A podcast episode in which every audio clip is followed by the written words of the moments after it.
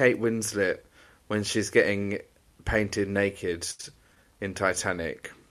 I'm kind of in that position. Obviously not naked. So But, you, um, you've gone chaise lounge. Yeah. I have, yeah. Wow. Well, I've gone for comfort. if it, if it's working for you and if you can maintain that position, that's that's just golden. We can work with that. Yes, I might have a yeah. I might have a broken hip by the end of it. Um, oh, he's cracking the beer open. I I need it. I got a phone call at Oh, two God. o'clock today saying that Emma's car had broken. no. Uh, It had broken down on the A6. Oh shit. Um, the back left wheel had just seized, so we finally we got it over to the side of the road. Um, bald spotted the tire because it wasn't the three tires were rolling, one wasn't, Hmm. um, and it was just an entire afternoon of trying to find a way of getting it to a garage. Cars. Every time they go wrong, all I think is like pound signs. It's just so expensive. Well, luckily, a lovely Eastern European chap called Chris. Uh, we finally made it to his um, car fixie place, garage, garage. That's the word I'm looking for. and uh, yeah, he was he was quite succinct. He had a look at it, tried to turn the wheel, and said, "He's fucked." Uh, and then he went in and he just started writing stuff down. I'm like, um, "Yeah, okay. How much is it going to cost you?" Uh, 120. I'm like, actually, to be fair, that's I mean, that's not horrendous. that's that I was mean, our it's thought still- as well. It's like, It's still more than you want to pay. uh, But- yeah, fair.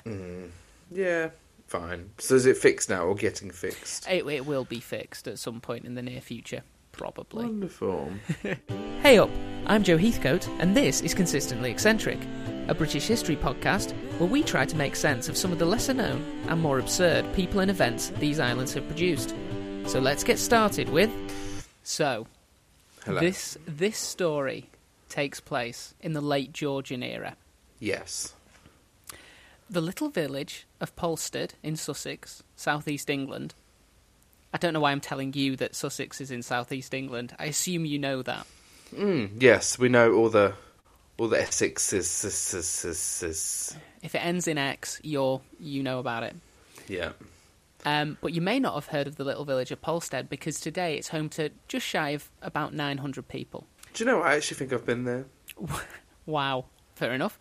Well, it claimed to be the home of the oldest tree in England in 1903, with an oak so old that St. Ced, there was a saint called Ced, uh, he stopped to preach under it when reconverting some Anglo Saxons in the 650s. However, this claim was Oh, wow, that's a legend. apparently it was it was a common thing for certain trees to be used as a place to preach in the open air, so it was called the gospel tree. But the claim that I it suppose was it's a recom- recognizable place, though, isn't it? It's like a meeting point today. Like meet Well- under the tree. Unfortunately not today, because even though at the time they claimed it, it definitely wasn't the oldest tree. Uh, it became moot 50 years later when the oak tree fell down in November 1953. So the, the the the oak tree isn't there anymore. To What- be fair, that lasted quite a long time. oh yeah, and they do they do have a second oak tree that they're growing to replace it. Amazing. So I'm sure at some point the good people of Polstead will just smudge the records and claim that it never fell down. This is still This is still the same tree. tree. This, this tree's been going 3,000 years and it's still going strong. Yeah. Currently, though, they, they've changed claims and they're claiming to be the home of the oldest bricks in England, used in the construction of the 12th century St Mary's Church. Though, again, this, this claim hasn't been uh, independently verified. So I, I can't say for certain that they are the proud owners of the oldest I think they're just England. having us on, to be honest. Oldest this, oldest that. It's like when you go to uh, a country house, and they always say it doesn't matter where in the country you are. Yeah, this is the uh, the oldest uh, heating system in the country, or this is the oldest lighting system in the country, or the first working toilet in the country. Lies, all of them liars. Well, all of them but one. yeah, but in each who case. Who's the one that's not? Well, I do you know what? I'm I'm just happy that they've got the patter down. I like a good tour, and if if they've got to sprinkle some lies in there to make the tour flow, I'm I'm okay with that. I'm just looking at the map now, so I can see a um, a picture of St Mary's Church. Looks very nice. Good. Uh, right near the Cock Inn pub. well, do you know what? you've you've ruined one of my jokes because the cock inn is is part of this story. Oh, yes. We are going to mention the cock inn because come on, they must have known. I mean, who doesn't love a cock in? Well, the cock inn was definitely the in the early in the uh, late Georgian period we're talking about. So it's it's been there a while. They couldn't claim that it's the oldest cock themed pub in the country, but they probably would. it's it's there and it's definitely a thing. One thing that is true though, out of this tissue of lies that the good people of um, Polstead have been weaving, is that they do have a variety of cherry named after them. the Ah, Polstead okay. Black Cherry, because Very uh, they used to have quite a big cherry orchard on the edge of town. And other than this, uh, the village is a sleepy little place where nothing has happened much over the centuries. Well, I say that there, there was one one thing that happened, and you know I've I've been doing this for over a year now, and I'm running out of stories. So we'll we'll see if you think this is worthwhile even even speaking about. So, on the 24th of July, 1801, the village mole catcher, Thomas Martin, was celebrating the birth of his first child with his wife Grace. A little girl they decided to call Maria. The management of moles was an important job in the little village of Polstead, considering how key the local orchards were to the economy. So, mole catcher, there was it, it was one of the few places in the country where mole catcher was probably quite a prestige position. So this is basically to stop the crops being ruined by said. by said Moles. small, yeah, small furry mammals. Because although the moles don't eat the fruit, so they're not pests in that sense. Push out the roots. Th- yeah, their burrowing disrupts the root systems, um, Hmm. which reduces the growth of the trees and the amount of fruit they produce. Yeah. That being said, Thomas Martin, even though his work was undoubtedly having a great boon to the local community, uh, he was still relatively poor because Right. the profits were kept for the wealthy landowners that the orchard stood on. You're not going to pay the guy who's actually maximising your profits. However, despite the fact that he was poor, he was poorly educated, he wanted better for his daughter, for his little Maria. And he wanted to give her an opportunity to improve her station in life. So he made sure that she was taught to read and write, which was very unusual for a girl at the time, let alone a say, poor country yeah. girl. In the Georgian era, especially, sort of women were kind of well, women have not had a very good um, run in in our society, have they? But um, yeah, In- in very unusual. All of recorded history, yeah. yeah, yeah. And we're still we're still counting that to this day, unfortunately. Oh, yeah, absolutely. But it turned out to be quite fortuitous that Thomas Martin uh, had his daughter educated, because uh, his wife died in 1810 when uh, Maria was only nine, and she was Oh. expected to take on the role of running the household and looking after her younger sister. At Because- nine. Yeah, well, who else was there to do it? Thomas was out catching so. moles all Well, they only lived to thirty, didn't they? So that's yeah, she's she's a third of the way through her life. yeah. Maria was reported to have a near photographic memory and continued educating herself in spite of the responsibilities that had been thrust upon her. She also reportedly grew to be something of a local beauty. And by the time she was 17, she was turning the heads of all the men in the village, both lower and upper class alike. Exciting. Oh, So she's she's a, a well-educated, innocent, um, you know, poor maiden of the village. but she's like a cover girl. Oh yeah, yeah. She's she's also very pretty.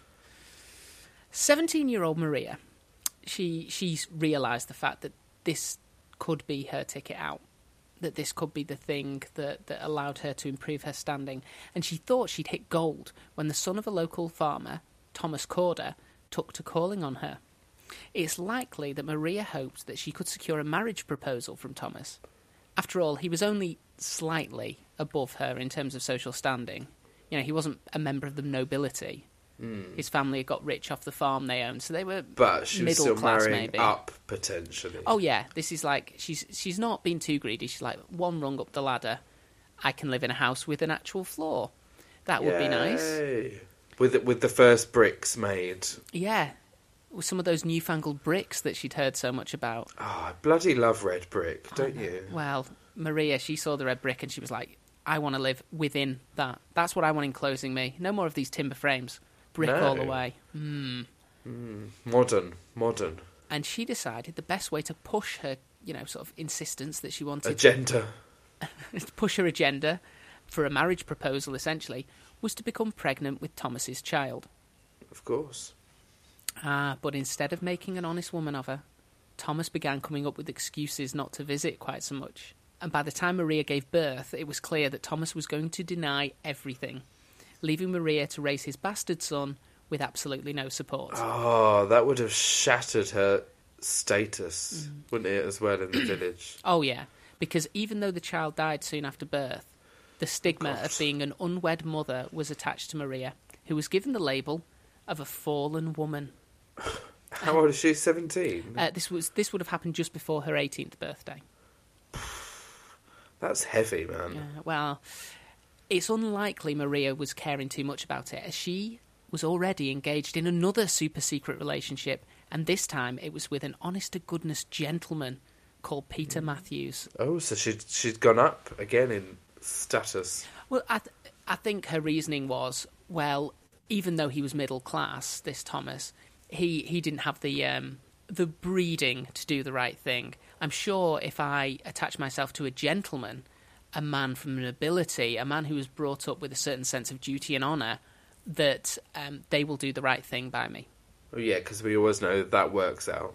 Yeah, well, Peter, he, he was going and starting his courtship while she was pregnant with Thomas's bastard child, so it didn't seem like um, he was expecting her to be a paragon of virtue and innocence. He was like, I, "I'm going to take you as you are, Maria." We're Oh, all, okay, good for him. you know, we're all Good. imperfect in this world, and it's about finding someone that you, you, you vibe with, someone who whose soul speaks to yours. Hmm, yeah. Within a few months of her first son dying, Maria was pregnant again with Peter's child, knowing in her heart that this gentleman would do right by her. Any hope of the relationship blossoming into a marriage, though, quickly soured. Oh, for fudging hell. I know, as Peter pulled a Thomas, um, as I'm going to start calling it, and started visiting less and less until by, by the third trimester, he was nowhere to be seen. Maria gave birth to Henry woman. Thomas in 1820. Though he was insistent he wouldn't make an honest woman of her, Peter did, to be fair to him, because it's more than Thomas did, uh, he did send five pounds every three months to provide for the upkeep of his bastard child. So that's quite a lot, is it? I'm guessing. It was it was enough that it was it was you know it would help to, to raise the kid. She she Yeah. wouldn't be relying on um, handouts Okay. thanks to Peter. So he was saying, well, you know, I'm not going to actually acknowledge the child. I'm not going to um, provide for you, but I'll make sure he doesn't die. Which is Woo! yeah. Humanity. So Maria was turning 20. She had a young son and no more prospects. And she had to wait another four years before she got another opportunity at love. Four lonely years, you know, with a toddler going I through the can- terrible twos. I was going to say I can top that, but I don't have a toddler. But she did get another opportunity at love with Corder. But it wasn't Thomas Corder. So she wasn't going back to her old flame, as Thomas Corder had died in 1824 after Oh, wow. falling through the ice on a frozen lake while skating. Well, he probably deserved it, to be honest. I, I mean, did he? Because it sounds to me like a terrifying way to die. You're just having fun, skating around on frozen lake. There's a bit of, you hear a crack, suddenly you're underwater, and as you're trying to swim for the surface, you realise that you're under the ice and I you mean, can't it find the hole. It does sound terrifying, but Uh-huh. um, no, there is no but. Like, no. And also, you know that you know he he just stayed there, perfectly preserved, sort of lying right under the ice until it thawed in the springtime, and then his body just. Popped up. Yeah, we can finally fish him out to give him a burial. It's been six months. Yes, so Maria wasn't hooking up with Thomas, is what I'm saying. What she was doing was hooking up with his younger and less dead brother, William Corder. That was quite a common thing, wasn't it? Well, William was the third of four Corder brothers, and he was without a doubt the black sheep of the Corder family. Okay. He was two years younger than Maria, having been born in 1803, and on first look, he seemed an awesome sort of person. He was five foot four, like me. He wore glasses, like me, and he was reported to be quite bright. And I could show you school reports that say something rather similar about me. Is it you? No, because unfortunately, unlike me, he was also prone to lying, cheating, and stealing. Oh no, that's not you, Joe. Yeah, at school he was given the nickname Foxy, but it wasn't because he was uh, looking good.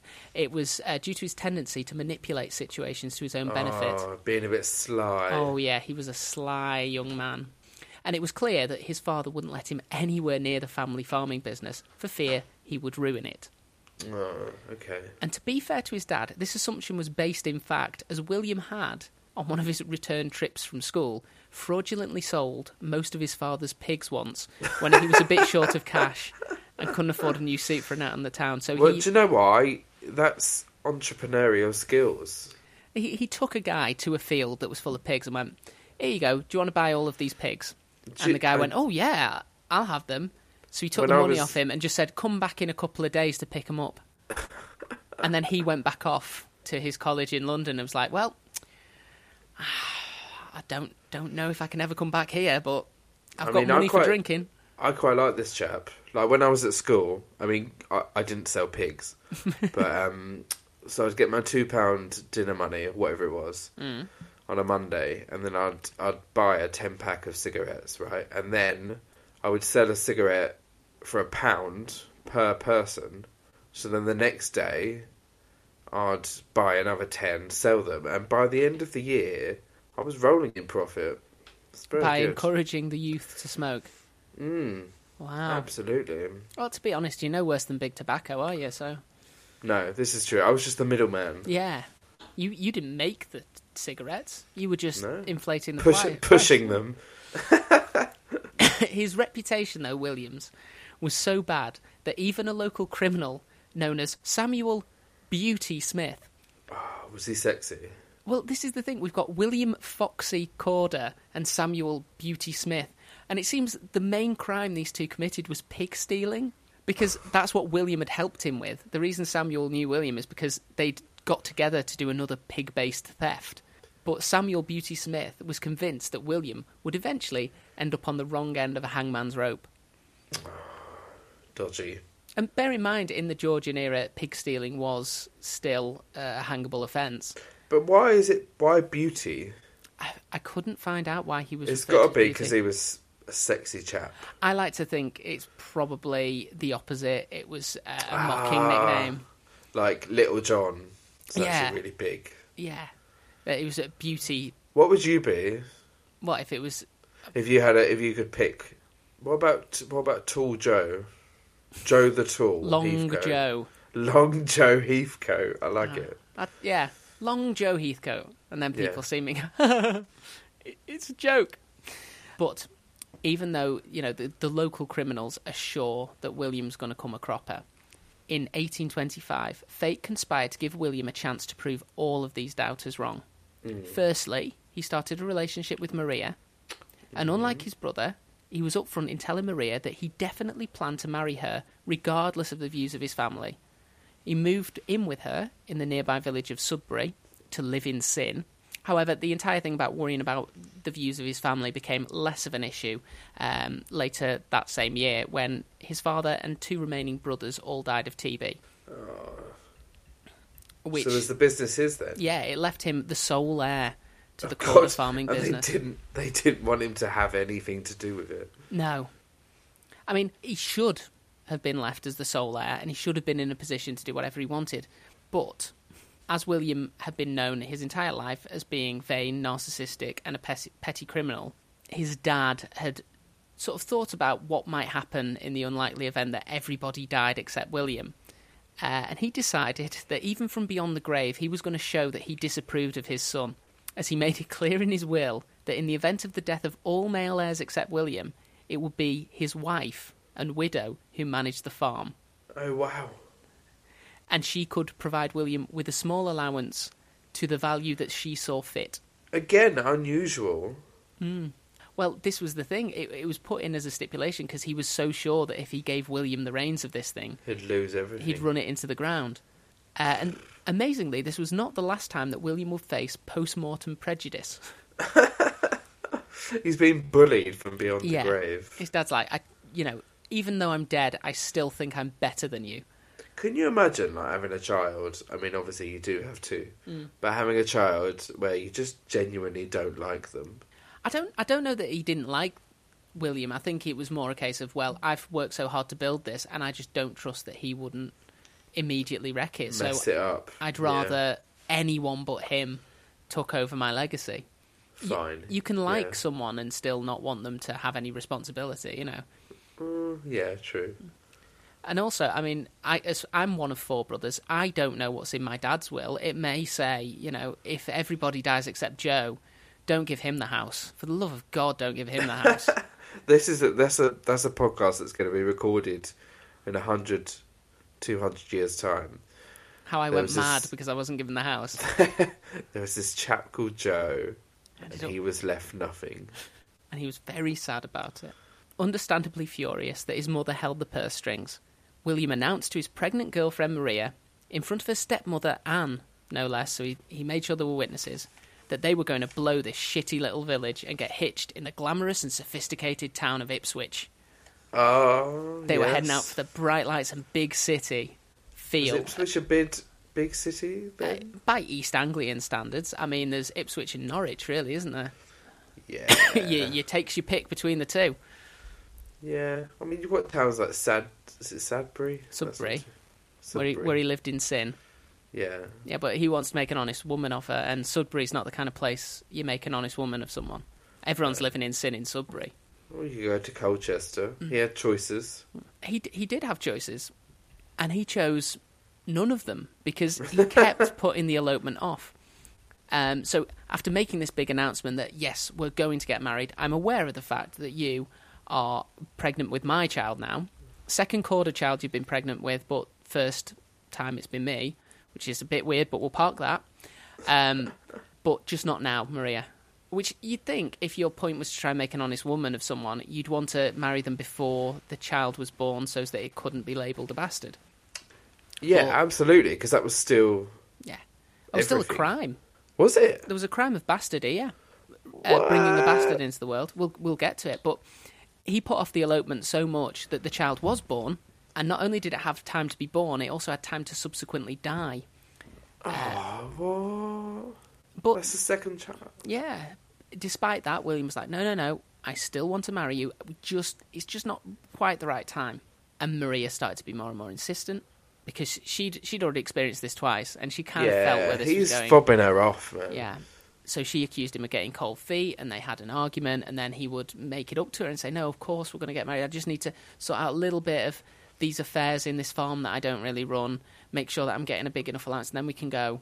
A few different excuses. You know, I need to set up where we're going to live. I need to just put the feelers out for a, a business opportunity there. Make sure that we're not just going to be destitute as soon as we get to Ipswich. I need to have connections.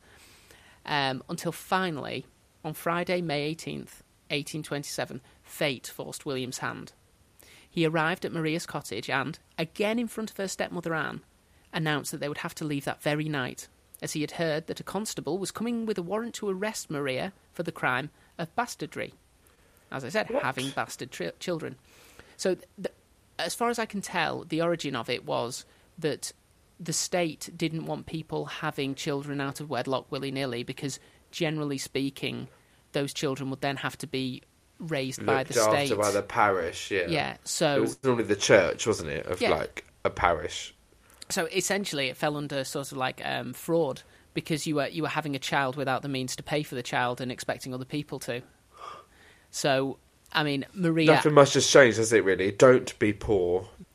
it, it does seem a bit weird in this case because Maria only actually had one surviving child, and that child was being supported by its natural father.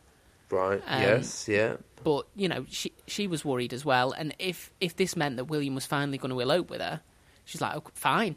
What what do we need to do? Yeah, how we, how do we get out of this? Um, so Corder asked Maria to meet him after dark at the Red Barn on his family farm, and to come dressed as a man to avoid um, you know people figuring out it's her. So I need you to come to a barn that's on my my family's property under cover of dark, dressed in a disguise, and tell no one that this is what you're doing, and then we're going to elope. Dodgy man. Uh, it's, it was called the Red Barn because apparently um, as the red? sun came down, it would stain the wall red. So it would be, it could be seen for quite a distance, and it would look Oh, like this that's- giant glowing red barn. Okay, that's a that's a good image you've painted there. So- I've got that.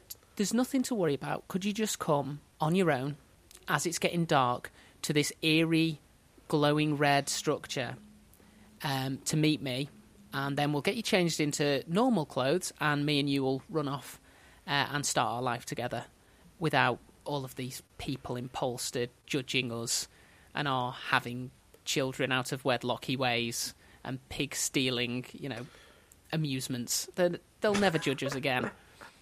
once he was sure they'd not been followed, like I say, the plan was she'd change, they would go on to Ipswich, and eventually onward to live happily away from mainland England on the Isle of Wight.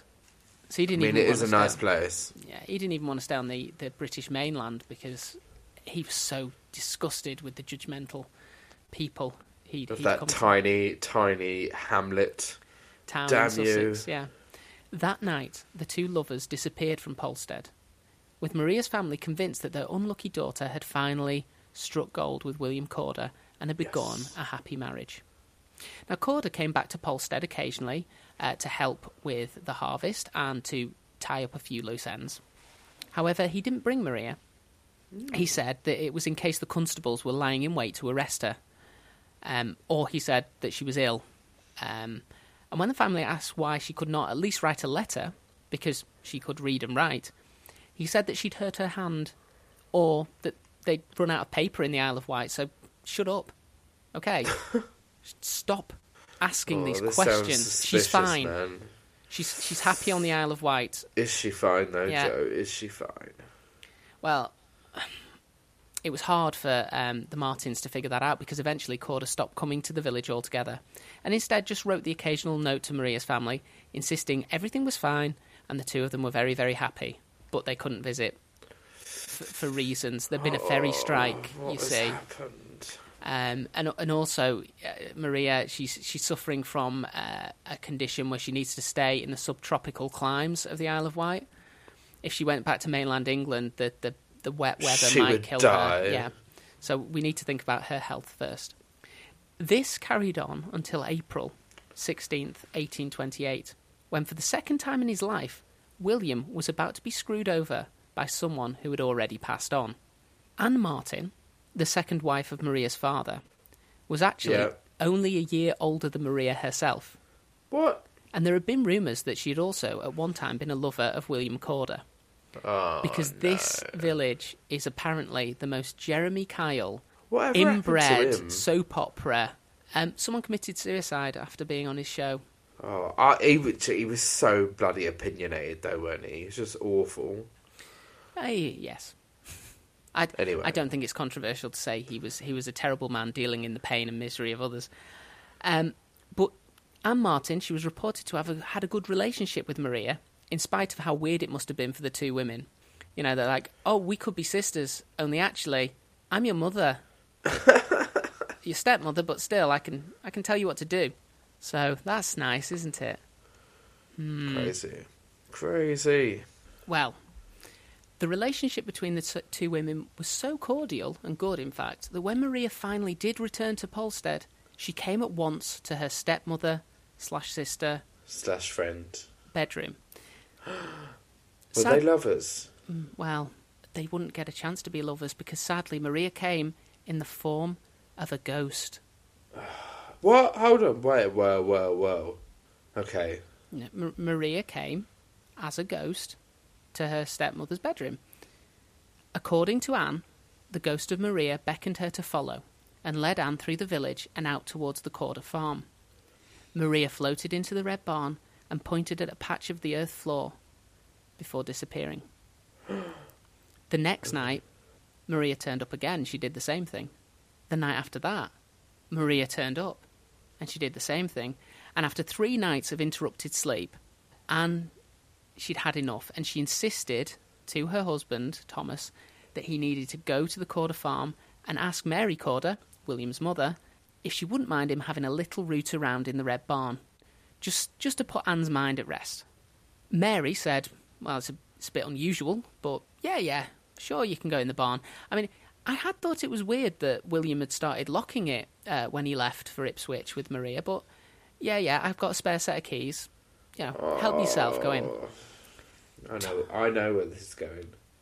Thomas was soon busily swinging his pickaxe into the patch of earth the ghost had indicated. And after one and a half feet of digging, Thomas Martin uncovered a The sack Of pigs. that he'd been storing for later. No, because unfortunately, in that sack, he did find the badly decomposed body of his own daughter, Maria Marten. Oh, fucking hell, poor lady. The body was brought to the local pub, the suggestively named Cock Inn, Yes. where it was determined that she'd been killed by gunshot wound, or by stabbing, or by strangulation. In fact, the inquest suggested nine separate ways that Maria might have been murdered. I mean, yeah, that's just They, they couldn't. list now, isn't it? It was it was it was one of those nine, if not two or three. It was at least one of those nine. All we know is that this person is dead. Could have been by all of these. or only one of them, or none of them, and something else that we haven't even thought of yet, because I don't know that they'd, uh, you know, sampled what was in her stomach, because she may have also been poisoned. We just don't know, but definitely she died, uh, and it was probably murder. Although we're not even sure of that yet, so just just bear bear with. This is primitive, you know, forensic science, isn't it? Yeah, for sure. Um, but one thing was for sure: the only suspect in the case was William Corder, who was still insisting that his wife was alive and well and living happily with him, which weirdly was at least partially true. What? The local constable sent word to London that Corder needed tracking down, probably in the Isle of Wight, and the job was given to a detective called James Lea, who would later achieve some degree of fame being the lead investigator of Spring Heeled Jack in the 1830s. Yes, Yeah. yes, yes. However, unlike the later case, it was actually pretty easy to find Corder, who was tracked down to his home in London within 14 hours. Oh. So he wasn't on the Isle of Wight at all. No, no. He'd never got as far as the Isle of Wight. He got to London, where he had got down to getting busy quite quickly. Because uh, as soon as he'd arrived in London, he decided, do you know what? I actually do want a wife. And being a very practical sort of person, he decided the best way to do that would be to advertise for a wife in the newspapers. I have done the same. He he described he described himself thusly. He said, "Any lady desirous of meeting with a sociable, tender, kind, and sympathising companion will find this advertisement worthy of notice." So I mean, to be honest, I'm hooked. yeah, he I'd marry him. He he described himself in very glowing terms. Uh, amazingly, he received over a hundred replies, and from this pile of eligible ladies, he selected Miss Moore, sister of a London jeweller, as his new bride. They were married within three weeks, and it seemed that William was actually finally trying to settle down. People are insane.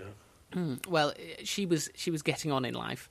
Uh, Reed, she was nearing thirty. He liked the older woman. Well, he, just knew that if he if he applied in a news in a high end newspaper saying that he he wanted to provide companionship for a for a lady of you know sensitive disposition and that what he probably end up getting were a load of people desperately wanting to avoid becoming spinsters and they would be much easier to manipulate they wouldn't ask too many questions about why he suddenly appeared in London and doesn't speak to his family at all uh, you know and he, he picked Mrs. Moore. I'm assuming because she was the sister of a London jeweller, and he was thinking, I can get in with that family. Yeah. maybe I can work in the jeweller's business, and occasionally a diamond will get lost. You know, in, Oops. in Polstead, the best you could steal was a pig. Here, you can steal things, you know, like diamonds and jewels and gold. In London 10. Yeah, the the streets are paved with gold. Uh, I live here and I can tell you for a fact that it's not true. Well, he and his new wife, they did settle down. They got themselves a house. I'm assuming funded by the brother, who was just happy to have his sister out of his own home. Uh, and they set up a boarding school for girls, okay. so a finishing school for upper class young ladies, I should say. Yeah. Um, and very soon, the new Mrs. Corder was pregnant. So he had his house, he had his business, he had his wife, he had a kid on the way. So within just a few months of leaving Polstead, he'd really applied himself. I and mean, he'd he'd He's sorted his got no shit guilt, out. has he? What what for? He's done nothing wrong that we know of yet. Mm, He definitely murdered her. Did he? He did. Let's see. Yeah, because it was at that point, just as he got his life sorted out, just as they got the first few boarders through the door, everything's going rosy, uh, that James Lea arrived and ruined everything. In order, he was actually quite sneaky, was this detective. In order to gain access to the home, he pretended he had a daughter that he might like to enrol in the school. Uh, and like when they invited him in, he sort of walked over to William Corder um, and quietly and rather you know, hushed tones and whispers went, I'm, I'm here because of that girl you murdered. We can we can leave. We don't have to make a scene. Just grab your coat and we'll leave. I love that. Yeah, this is this is like pre like police force, isn't it? Pre Met police. We're, we're in proto police force at the moment, yeah. So we've got. Um, I'd, I'd imagine that the um, what do you call it, Bow Street Runners were going at Yeah. this point, but it was still very much, you know, I mean, were the Bow Street Runners were basically just a mob well, of people. they were the best we had at the time. They were the best mob. They, yeah, they were the slightly more organised mob. Yeah. They didn't lynch as much, Mm. And sometimes people ended up in front of a judge. A quick search of William's room before they left uncovered a bag belonging to Maria, and within that bag were Corder's two pistols. Wow. And they knew they were Corder's two pistols because everyone could identify Corder's pistols because apparently he had a habit when he was round at his friends' houses in Polstead of just firing them off into the fireplace. Just just because he could. You know, just everyone's just having a drink after dinner and then suddenly the he's whipped out his pistols. gun. He's like, Yeah. pow pow! Yeah! It's a party now. to get those speech bubbles that come out. You know, like in the old Batman and Robin. Kapow! Pound, pound. It's like, yeah, you've just absolutely ruined my fireplace again. Yeah, yeah. Thanks, thanks for that. I was going to say, did he turn the light switch off with it? But this is pre-light switch. Yeah, he he put the candles out. He exploded the candles with his his shot. Whack, wax went everywhere. Yeah, it's the only way he turns lights off. Just shoots them. I Sometimes it takes doing hours. Um, Corder was taken back to Polstead and he was placed under armed guard upstairs at the Cock Inn until the coroner confirmed, without a shadow of a doubt, that she had indeed been murdered. Yeah, So I agree. they started this inquiry into what had happened to her, and they only came to the conclusion that she'd been murdered, despite there being uh, that she'd been stabbed, strangled, there was a gunshot wound. How long it took them was the length of time it took to track William Corder down to London and bring him back to Polstead, and they were still deliberating on. "Mm, well, I mean, it may be natural causes. I.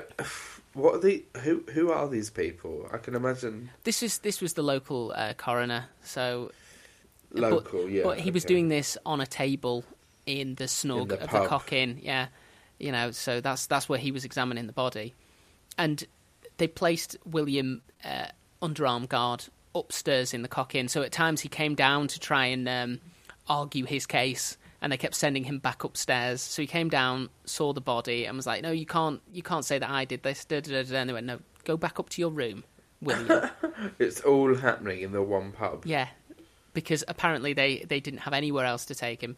Um, but eventually they thought this is silly because we're not having the trial in the Cock Inn as well. You know, the body's laying on one table. There's a judge setting up at a second table, and they've got uh, William upstairs in a makeshift prison. So they moved him to a prison at Bury St Edmund to await his trial. Very nice place. Now, the melodrama of the entire affair drew the attention of the newspapers, and even before his trial, William Corder was being described in print as a murderer. Songs were written about his guilt, plays were being performed on Drury Lane that clearly portrayed him as the killer of Maria Marten.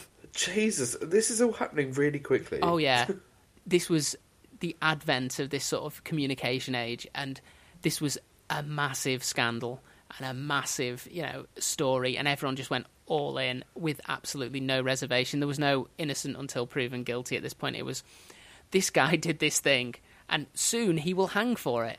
Well, I can imagine it's it's one of those things. Like obviously, news is travelling, so it gets more and more elaborate as Mm. Well- you pass it on to the next person, to the next person. I to mean, even without person. elaboration, the idea that within the eight months that she'd been missing, that she'd been dead, he'd managed to go and start an entirely new life in London. and was fully set up as a respectable gentleman running a school, all the while knowing that you know his previous girlfriend was buried in his own barn back in his hometown. Oh, if you're going to do it, do it somewhere like, I don't know, not your own barn. Well, if you're going to do it, dig deeper than one and a half foot.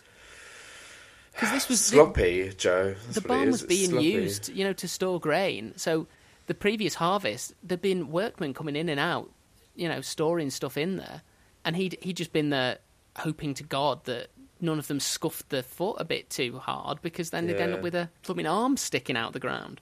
Mm, no one needs that. The story captured the imagination of the British public to the point that the hotels in Bury St Edmund were fully booked a month before the trial began, What? and proceedings had to be delayed by over an hour and a half because the judge couldn't physically get through the crowds to the courthouse. That's insane. Well, apparently this was it was kind of the judge's fault as well because he'd he stated that no one should be allowed in the building until he was in and he was settled and ready, and then people Ah, could be allowed in. So all these people who were fighting to get the best seats in the house because they started charging naturally. Of course you had to did. pay to get in. Um, the judge couldn't get to the front of the queue. I, I guess people thought it was queue jumping. Um, Excuse me, sir. yeah, I want the best seat. I, I assure you, my good man, I shall have the best seat. and then just points to his wig, which I'm assuming he's already wearing, and like, oh, oh yeah, you think that dress the old dressing as the judge trick's going to let you do cutsies? No way. This is Britain. You will get to the back of the queue, sir. Yeah. Although there's not, there's not been much of that happening at the moment with the petrol thing. I've seen people fighting in forecourts. Mental. Well, uh, I mean, I, I it passed me by. At the, I the suppose you morning were it's- poorly, weren't you? No, the morning it started, I pulled into a petrol station with no queue. I put twenty pounds of fuel in my car, and then by the time I needed to fill up again, everyone had gone mental for a few days, and then stopped being mental, and I just filled up my car again. And I work, you know, I work as a community nurse, so I, I use my car a lot. So I just I just didn't understand why people felt the need to queue around the block. Because people are mental, Joe. That is why. Oh yeah, well, this story proves it. I mean, the idea that you book into a hotel a month before a trial, and this is the Georgian era, so this isn't going to be a long trial. This is a day. Oh. You're paying to stay in a hotel for an entire month, where you can't be working because you're in this hotel, just for one day's entertainment at a trial. I assume it's the uh, the rich that are coming to see this Oh yeah. vagabond.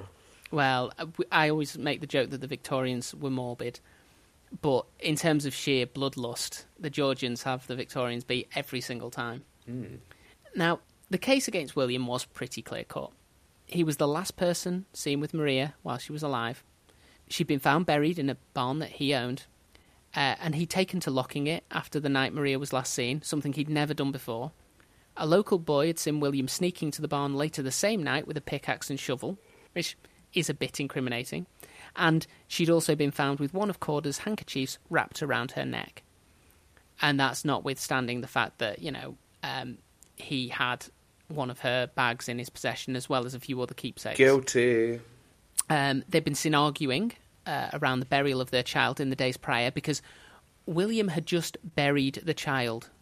Not a grave, hadn't gone through any of the normal channels, hadn't gone to a church to ask the church Just, to just literally buried him.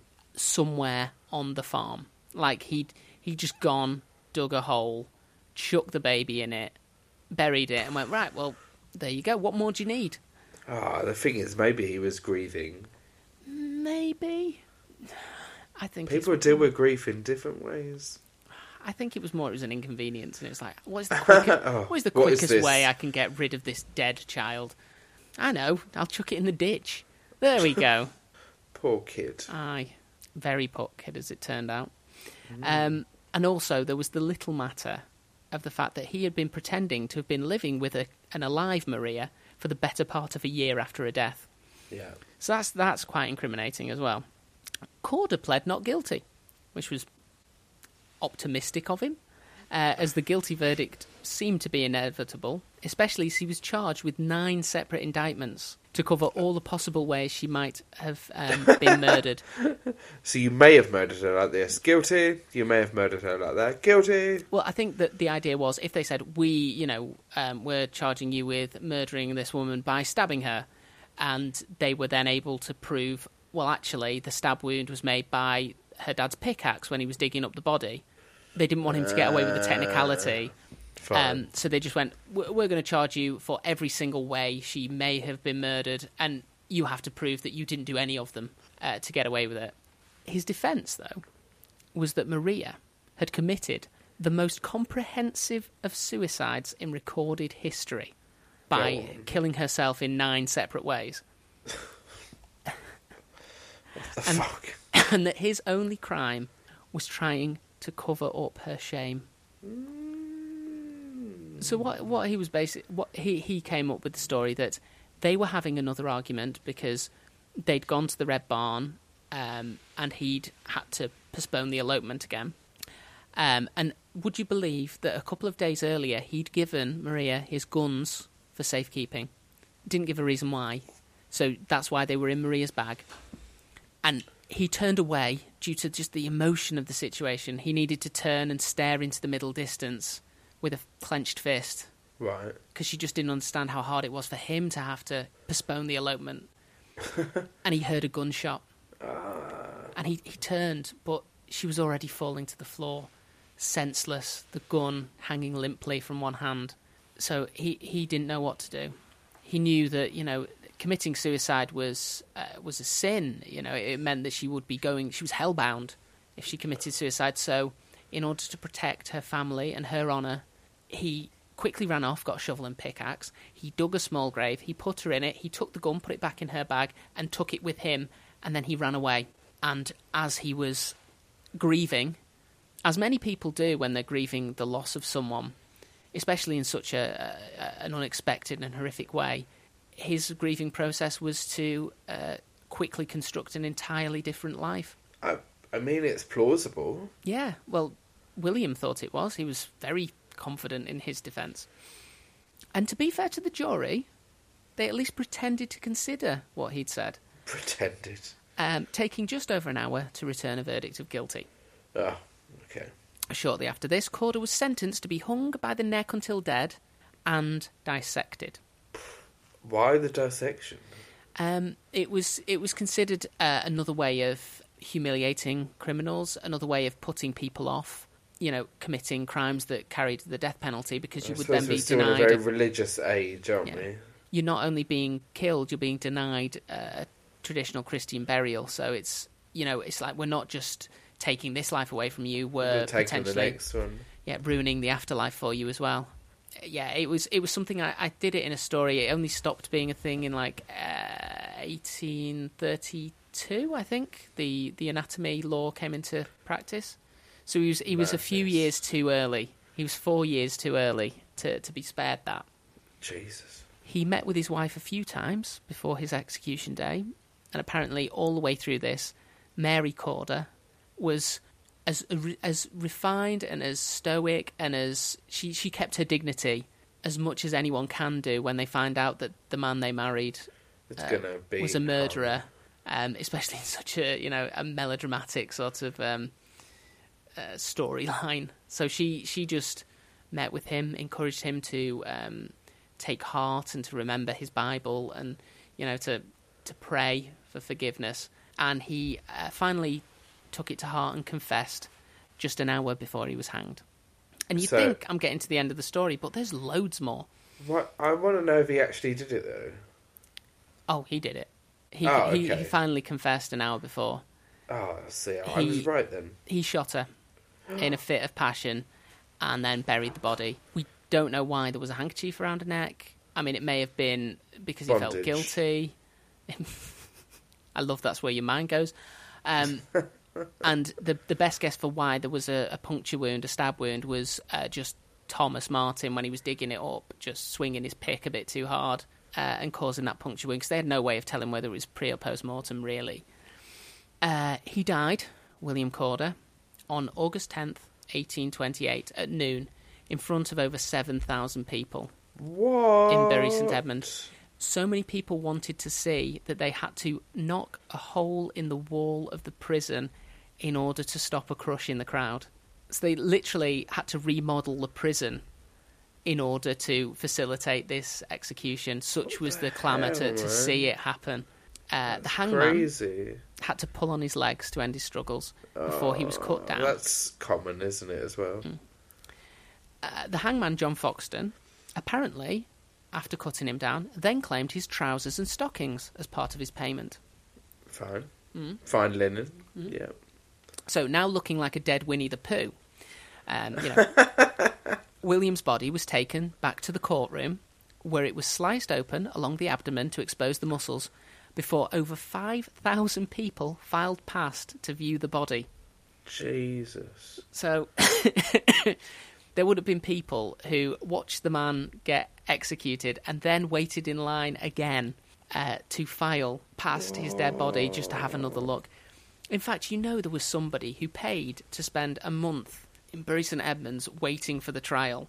That's then was in that queue heckling the judge trying to get into the courtroom and paid an exorbitant fee to sit in the courtroom to hear the guilty verdict. Then was the reason they had to knock a freaking hole in the wall of the prison in order to watch the execution and then waited in a queue again. There's got to have been more than one of those weird, weird people. That's yeah. I mean, I have no words for that. That's just insane. But this was in the courtroom as well. They laid him out in the courtroom so people could file past. Uh, though, to be fair to them, there was a, sict, uh, a strict 6 p.m. curfew, as they did have standards. We will do this- all of the above, but we will absolutely not work past six p.m. We're not going to turn this thing into a circus now. Oh, no, No. Uh, unless we can charge double. William then continued his posthumous journey. He was taken away to Cambridge University, where the students enjoyed a day of running electrical current through his body to make it jerk about, which is nice. Mate, because this was we're, we're, we're at the the advent of the electrical age, um, and they were having a great time making well, his can make him look muscles- alive. Yeah, it? it's like a little marionette. They had him jerking around the place. I'm guessing they'd stitched his um, gaping abdomen wound up so that they didn't have bits oozing out. But they had a great laugh with him, moving him about. Afterwards, uh, he was given over to be dissected, and slowly over the time, the students cut down through the layers and examined them all, and lots of it ended up, you know, just being thrown out in the waste. Um, however, one of the doctors doing the dissecting, uh, Dr. Creed, he had a fun idea. And when they were getting started, he cut a lar- rather large section of skin uh, from William's back and he tanned it like leather. And then he used it to bind a book about the trial. What? That's insane. So there's a there's a book. Um, Does it still exist? it still exists. Uh, you can see the book at the Moyes House Museum in Bury St Edmunds. I want to see the book. Yeah, it sits alongside his scalp because they kept his scalp. They scalped the body and they, they kept that, and that's been mummified, and that lies next to the book. And you can also see the two pistols that he owned. Wow. So that's that's a fun little exhibit in a local local museum, isn't it? Local museums are the best, man. Once they got all the way through all of the meaty bits, I believe his heart was made into a wet exhibit as well. So they cut his heart out. A what exhibit? Um, well, a wet exhibit. So if you're trying to store something that you know doesn't take well to being in the atmosphere, you'd put it in like formaldehyde mixture to preserve it. So his heart Right. was kept. Um, and what was the other things that they did? So they kept they kept the heart, and oh yes, they um, did some what's it called phrenology, where you examine the lumps in the head. To, Oh yeah, when You they know that- thought it was something to do with your mental illness or that's, your mental that's state. pseudoscience. Someone had a go at that, and would you believe they found that he was um, a wrong essentially? Oh, of course they did. Yeah. After they after they knew exactly what he did. Yeah, it turned out that the, the the examination of the lumps on his head completely correlated to the kind of person he, he was, which is amazing that, you know, they were able to, with all the benefit of hindsight, come to such a, a remarkably accurate conclusion with this pseudoscience. But they then cleaned up his skeleton um, and made it into uh, just a science prop. So it was being used uh, to demonstrate how you know the skeleton goes together. Like in to a med- classroom? Yeah, to med students. uh, until 2004. What? Yes, um, and the only reason it stopped being on display in 2004 uh, was because a descendant, someone who found out that they were related via, um, I've assumed via the child Mary had, to William, they petitioned to have it taken down and cremated, optimistically describing their ancestor as having been portrayed as a murderer. Uh, So, not not that he was clearly a, a murderer, but he was he was portrayed as a murderer I by mean, people hindsight's pointing a out the beautiful thing. facts of what he'd done. yeah. How dare they point out the exact things he'd actually done? The thing is, time. There's so much time that's passed between then Mm. and now. Like how? Like there's no there's no living No, no. people to speak to. I mean, even even if you take it, it, it would be the world's weirdest coincidence if he had not been the killer. You know, it, it was. Can you so- imagine if it was all lies? well, he confessed as well. And, yeah, but people confess under strange circumstances, don't they? Yeah, but I mean, he wasn't under strange circumstances. He was being kept in the, uh, you know, the guest bedroom at the Cock Inn. He was probably being yeah, given beer. if he if he thought it was going to end quicker by just saying, "Yeah, I did it," Well, it was it was hanging, wasn't it? It was it was Oh, hanging yeah, by a short drop. It was it was what it was. Yeah. While the uh, the skeleton had been cremated in 2004, it did not include the skull, as this had been taken by the grandfather of Major G. Kilner of Ixworth. love it. I don't know what the grandfather's name was, but he, he definitely, you know, his son begat Major G. Kilner of Ixworth. Now, the young Major Kilner found the skull in his grandfather's attic and decided, as a prank, that he bury it near an archaeological dig in the Bury Abbey Gardens. As a bit of a prank, you know, just a bit of fun. Apparently, it really did shit up the archaeologists who were working there to find this, this well preserved human skull. Um, from then, it found various homes, this skull. Um, but wherever it appeared, apparently poltergeist activity was reported by the terrified owners, who would then quickly sell the skull on to another morbid collector. So it got a bit of a reputation, William um, William's skull, as being this omen of, of um, Death, bad luck. and. And yeah, you know, sh- if you had this skull in your house, shit was going to start flying around the room. You would not be sleeping. love it. Eventually, a Mr. Hopkins got his hands on the skull, and Anthony after he- Hopkins. Mr. Anthony Hopkins, no, a, a different Mr. Hopkins. Although Oh, okay. I thought I thought I thought I'd cracked it then. Right. that being said, it- it just said Mr. Hopkins, so I can't 100% rule out that it was Anthony Hopkins. of Mr. Hopkins, possibly Anthony, he started to experience these, you know, these psychic phenomena and this uh, poltergeist activity, and he did the only sensible thing, bribing a gravedigger to give the skull a Christian burial in an unmarked grave. So if you're keeping score, William Corder ended up as a pile of ash in a grave, but also as a mummified um, scalp on a table, but also as a book, but also as a skull buried in an unmarked grave, and also done- his heart is probably still knocking around somewhere in a formaldehyde jar. He's done very well considering. He's he's got about a bit he's considering he died. Yeah, Yeah. There's, we don't know where many of the bits of him are now, but they're still out there. Probably in someone's like I don't know attic. Oh, the heart just still every now and then just faintly beating. God. Dum dum dum dum. I actually hate the sound of heartbeats. It freaks me out. Ah, is it because everyone brings you a step closer to your own inevitable demise? Well, it wasn't that. It's just I think it's the like if it just if it stops, Oh, then that's panic. it. Well, yeah, that's, that's technically true. Unless you're on heart bypass. Well, I'm not. Okay. So well, maybe you need to buy one of those machines and just have it near you. Just and then if your heart ever does stop, you can just plug yourself in and be like, Whew, that was close. Ah. But weirdly, it wasn't just William who ended up being taken apart piece by piece because Maria and the Red Barn fared little better.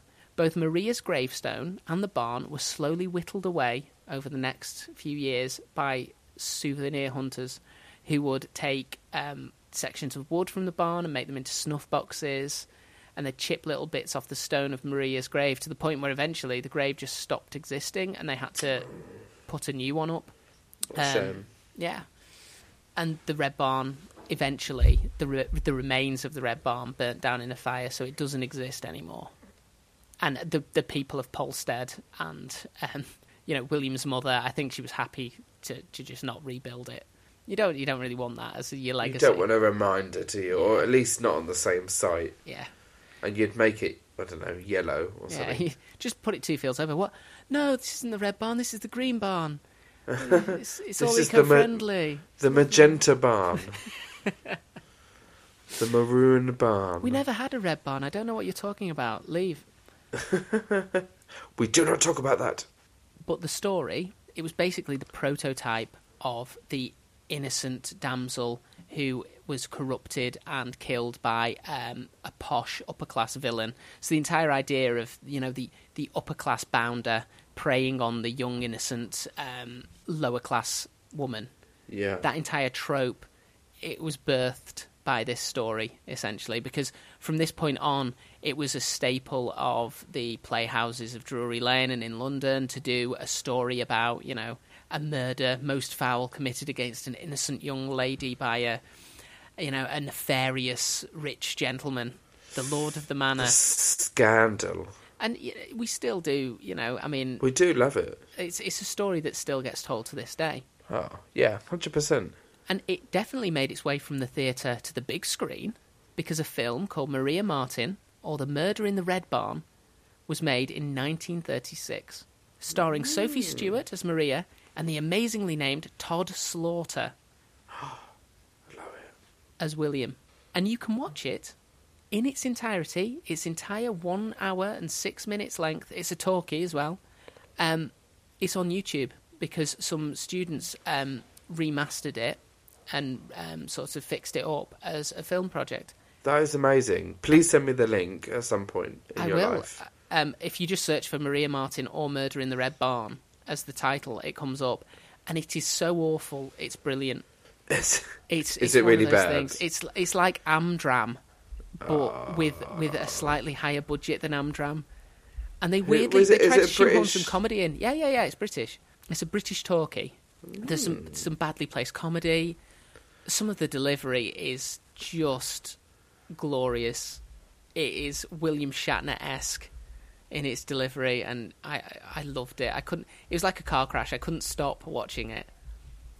I am definitely going to watch that. Um, and that was one of the sources I used for this. Um, but the others, I didn't actually have a book for this one, but pretty much every East Anglican newspaper has done um, a story on this, has done a sort of retrospective on this over the years. So Yeah. I, I used quite a lot of those. And also, there was a great sort of um, rundown of the case on NorfolkTalesMyths.com, Love it. which Ironically, it's not in shout-out. Norfolk. No, but they, they just jumped on this story as well, and the way that was written was very engaging, so I, I quite enjoyed that one. And they had a few facts that didn't seem to appear anywhere else. So either they were very good at researching and went to a lot of primary sources, or they t- just added some lies that sounded good, and I've just uh, kind of taken them as read and presented those lies to you as fact. Fine. I mean, fine. I'm accepting them as fact. But that is the story of the most infamous murders, well, most infamous murder in the 1800s, right up until Jack the Ripper. Oh, do you know what? Jack, the, Ripper, really stole his f- Yeah. William Corder's. overshadows, and I can't believe that his skull, Mm. or sorry, his his skeleton was being used as a bloody medical prop until 2004. It was quite a common thing because they needed these these things, and you know, especially back in the 1800s, how were you going to make one? Mm, true. You don't have uh, plastic resin. No, no. So it was what's what's the most efficient way? Well, we've got all these people that were uh, executing, and technically the body is then given over to dissection, so we can do what we want with it. Why not? You know, use use the bits for what we can use them for. I mean, I don't think it was generally um, used as bookbinding materials.